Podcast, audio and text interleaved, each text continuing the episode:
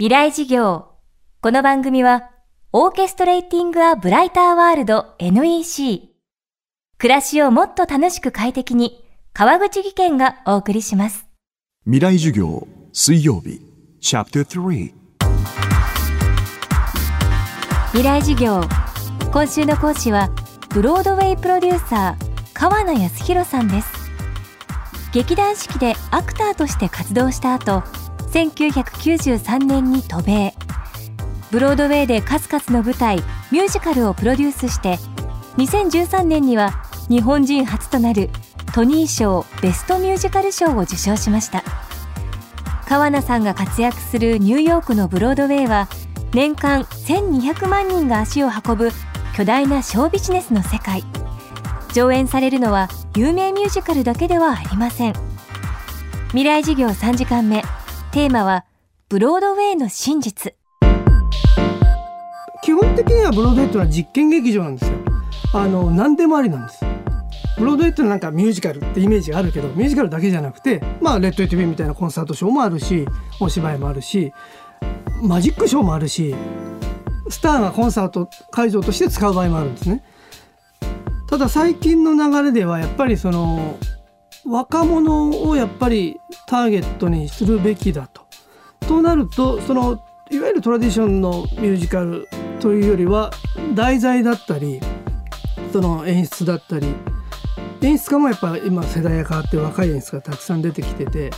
劇場空間の使い方もまあ様々ですよね。であとはそのいわゆるブロードウェイミュージカルの作曲家っていう職業最近はだからまあ、僕が2013年にトニー賞を受賞した「キンキー・ブッツ」のはシンディ・ローパーが作した曲をして僕今準備してる作品もボンジョビのメンバーが作詞作曲してる特に作曲が多方面からブロードに入ってきたで脚本も若い脚本家がたくさん出てきてるし若い世代はどんどんブロードウェイに挑戦してるというのがありますね。まあ、これにはもう本当にアメリカの文化の中で子供たちの時からも学校でも平気でブロードウェイミュージカルをやるわけですよ。身近なんですよね。でシアターにも家族で行くしでその延長上で本当にもう中学でもう演劇の学校もあるし専門の高校もあるし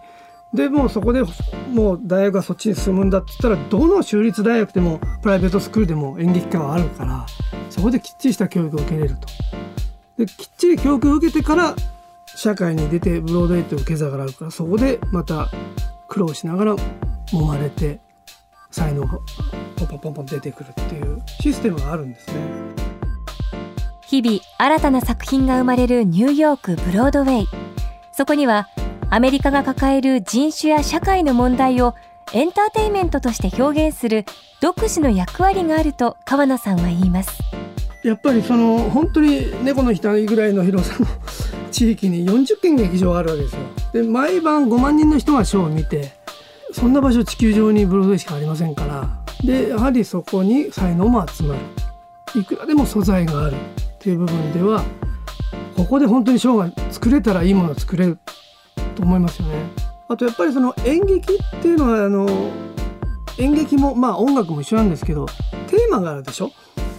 大切なテーマを込めて作るわけですね。ただショーを作ってるんじゃなくて自分が伝えたいメッセージを込めるわけですね。でやっぱりその多民族国家だからどうしてもそのメッセージ性とかテーマとか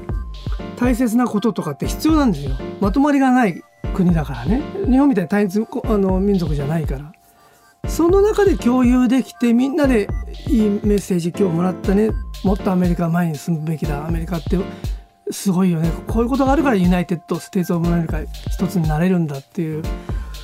そういっただから問題を抱えてるからこそたくさん大切なメッセージを込められたミュージカルが作られる。芝居もそうです。だ日本は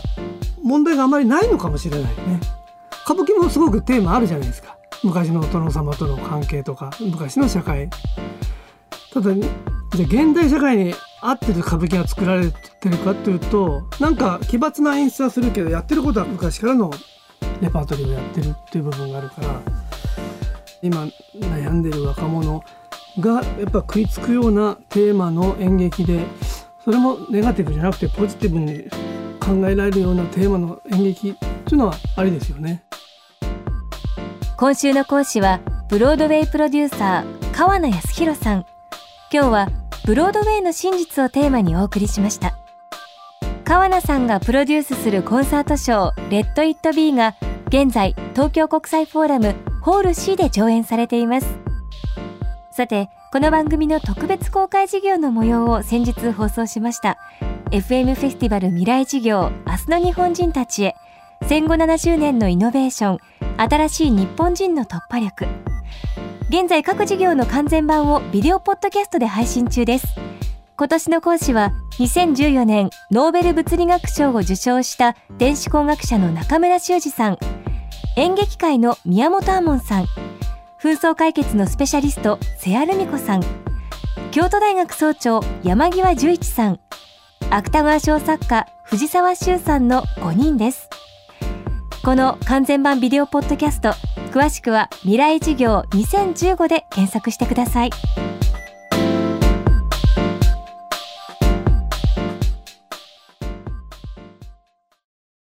川口技研。階段での転落。大きな怪我につながるので怖いですよね。足元の見分けにくい階段でもコントラストでくっきり。白いスベラーズが登場しました。皆様の暮らしをもっと楽しく快適に川口技研のスベラーズです。未来事業。この番組はオーケストレーティング・ア・ブライター・ワールド NEC 暮らしをもっと楽しく快適に川口技研がお送りしました。